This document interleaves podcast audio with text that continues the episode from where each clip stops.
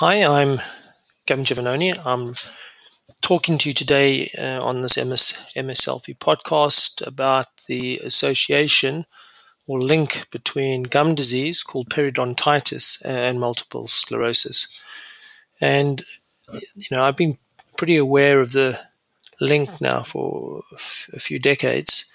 But I remember an index patient that I saw several years ago. He was a 56 year old male with primary progressive MS and he'd been diagnosed about three years earlier when he presented with a limp or a you know weakness of his one foot when walking. And over a three-year period, he'd gone from mild walking problems to needing a walking stick. Um, and so he would be classified as having rapidly progressive primary progressive MS. And when I examined him, I noticed that he had quite bad halitosis and he had very poor oral hygiene with what I would call severe periodontal disease. He was a heavy smoker, and that's probably one of the reasons why he had gum disease. Anyway, I, I referred him to our dental clinic, and they couldn't do anything for his disease because he'd had so much uh, um, um, resorption of his gum, the, the mandible, mandible and maxilla, that they basically uh, I could only offer him a, a, a, tooth extraction. They took all his teeth out and gave him a set of dentures. But by doing that, though, they got rid of the source of infection. And it was quite interesting that once the periodontal disease had been, the infection had been treated, his MS seemed to stabilize. Uh, he came back saying that he'd felt a lot better generally. He didn't stop smoking though, um, but he felt his MS had stabilized. And uh, you know, I followed him up for a couple of years after that, and he hadn't deteriorated any further. Um, unfortunately, he went to live uh, in the north of the country, and I lost him. I lost uh, lost him to follow up. So I don't know what happened uh, to his uh, clinical course, whether he had developed burnt out MS after having his periodontal disease uh, treated. But the uh, result was pretty striking to me, and ever since then, um, I uh, proactively uh, look for periodontal disease and I refer patients or make them go off to a dentist if I find it.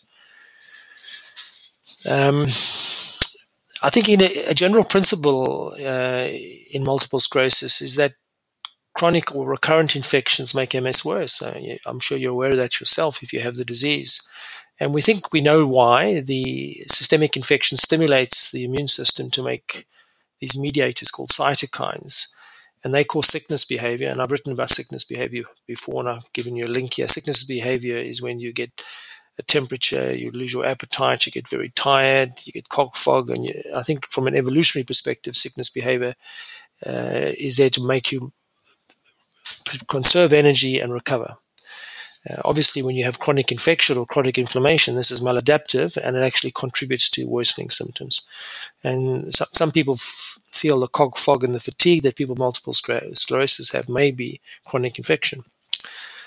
Um, anyway, what happens is the infection stimulates the innate immune system in the central nervous system, and those microglia then produce other mediators that cause uh, conduction block. They may even cause demyelination.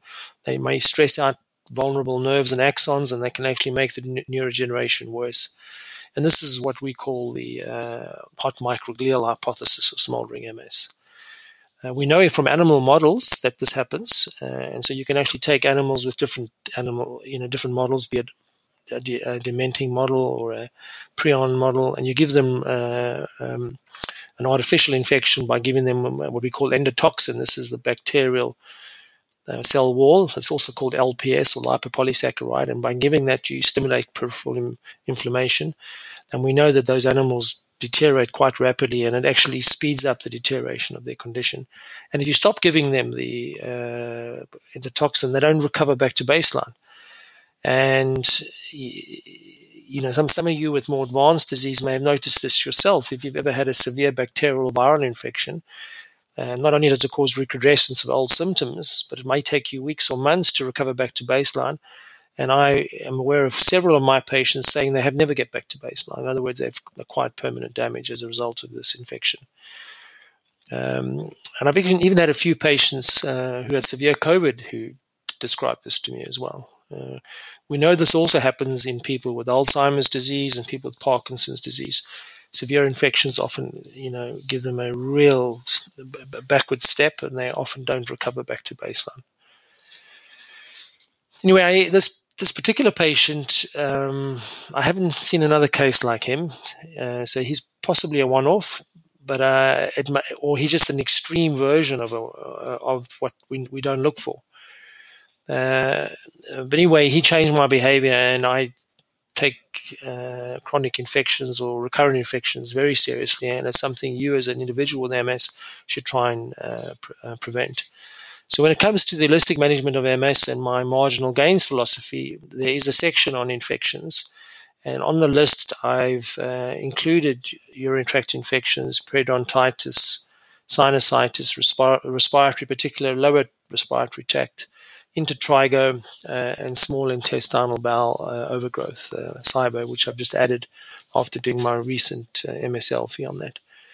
The one that you're probably not aware of is sinusitis. So this would be your paranasal sinusitis. It could be the frontal, uh, the ethmoidal, uh, even the sphenoidal, uh, the maxillary, and the uh, mastoid sinuses. These are the air sinuses around the upper airways. We know that people with multiple sclerosis seem to have a higher incidence of sinusitis than the general population. Uh, and there's a potential causal association, yeah, because there has been a theory. Well, we know that people with sinusitis seem to be at increased risk of getting MS. And there's a whole theory around um, why that happens. Uh, and I'll probably do an MS-Selfie on sinusitis sometime in the future to explain uh, things to you.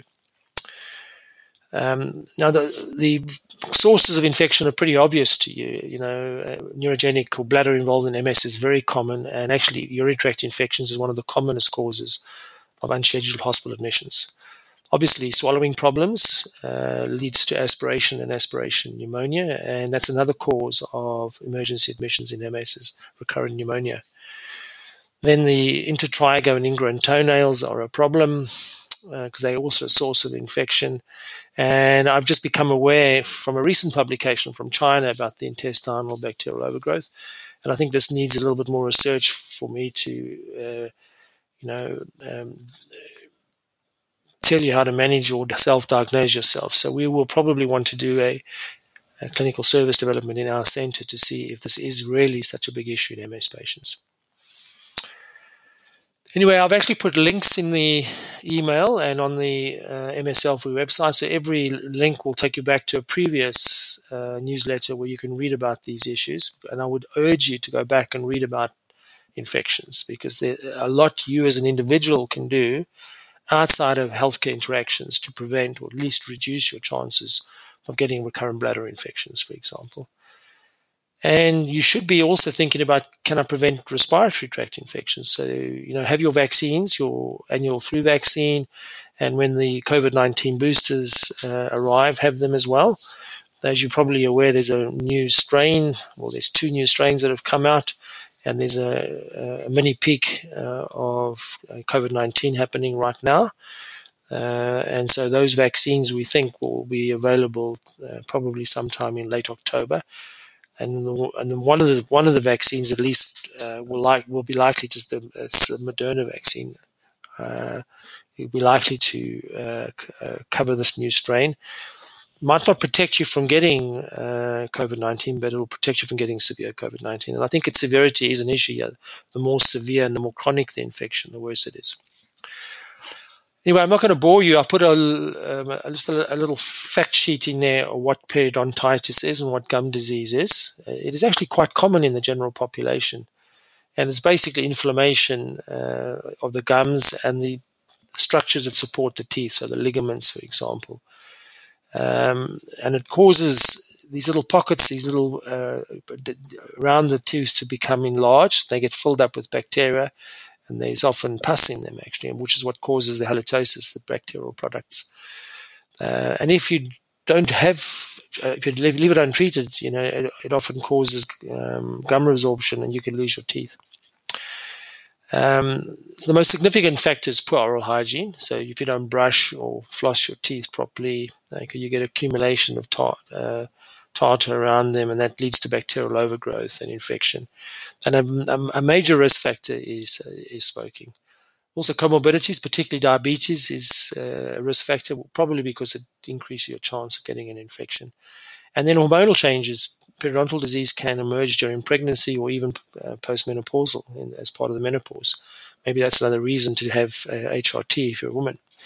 And then there have been some genetic studies showing that genetic factors also contribute to this. And there's also medications. So um, we know that uh, um, people on certain types of medications, this includes antacid, anticholinergics, you know, bladder drugs, antihistamines, antidepressants, calcium channel blockers, decongestion, some anticonvulsants, particularly phenytoin, cyclosporin, and other immunosuppressive therapies, all increase your chance uh, of gum disease. It's also been linked to chronic stress, um, poor nutrition, uh, teeth grinding, and teeth clenching also increase your chance of getting this. Uh, so it's actually there's quite a, lot of, a large number of risk factors. I think it's important that you are aware of the risk factors, uh, and if you want to practice holistic medicine, you need to prevent yourself from getting uh, periodontal disease because it's not only linked to MS or potentially poor MS outcomes, but it's also linked to a lot of other poor outcomes, particularly cardiovascular disease and is a reduced life expectancy. Um, you know, some people say that um, periodontal disease should be one of the social determinants of health because of its association with uh, um, low income and, and, deprivation. I'm aware that many people with MS and in the general population are unaware of gum disease and they assume that the state of their mouth and their gums is normal.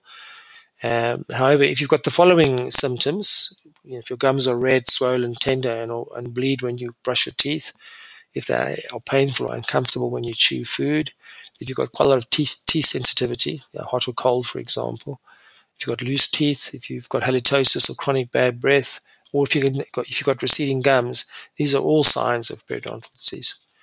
And uh, if this is the fact, you should go and see your dentist. Um, now, I know that many cynics will say, oh no, Prof G's telling us to worry about our gums as well. Uh, and I think, yes, you know, if you want to manage your MS and improve the chance you're having a good outcome, you have to do, you have to look after your gums. Uh, you know, and this is not just about MS. This is about general health. Um, so please uh, look at your gums. Uh, if you've got any queries, go off to your oral hygienist or see a dentist and get them assessed.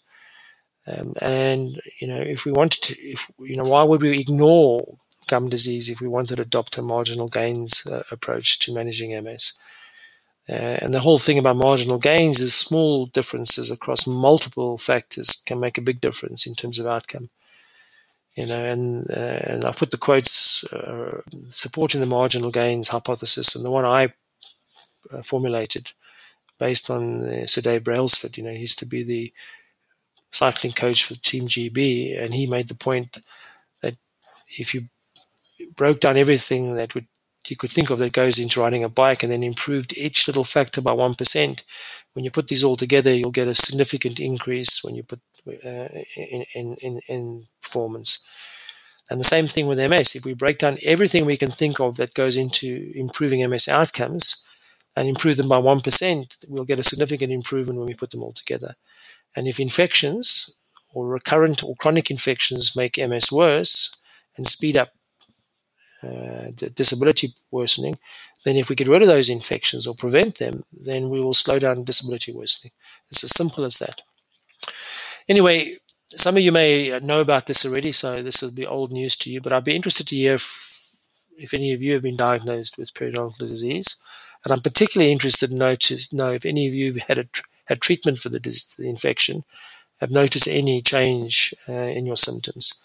In other words, when you had periodontal disease, were you worse off in terms of fatigue, tiredness, just, you know, and when it was treated, did things improve? I think it'd be quite nice to know if there's any anecdotal experience out there to support what I saw with this individual patient.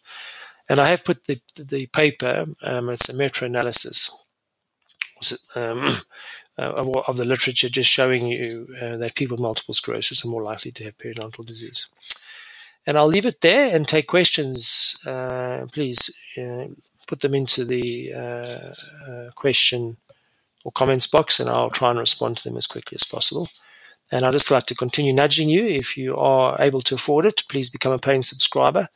The, the kind of thing that donations to the or, or subscriptions to this MS-Selfie do is this particular one will now get taken up by my medical writer, rewritten in a much better way, and transferred to the microsite.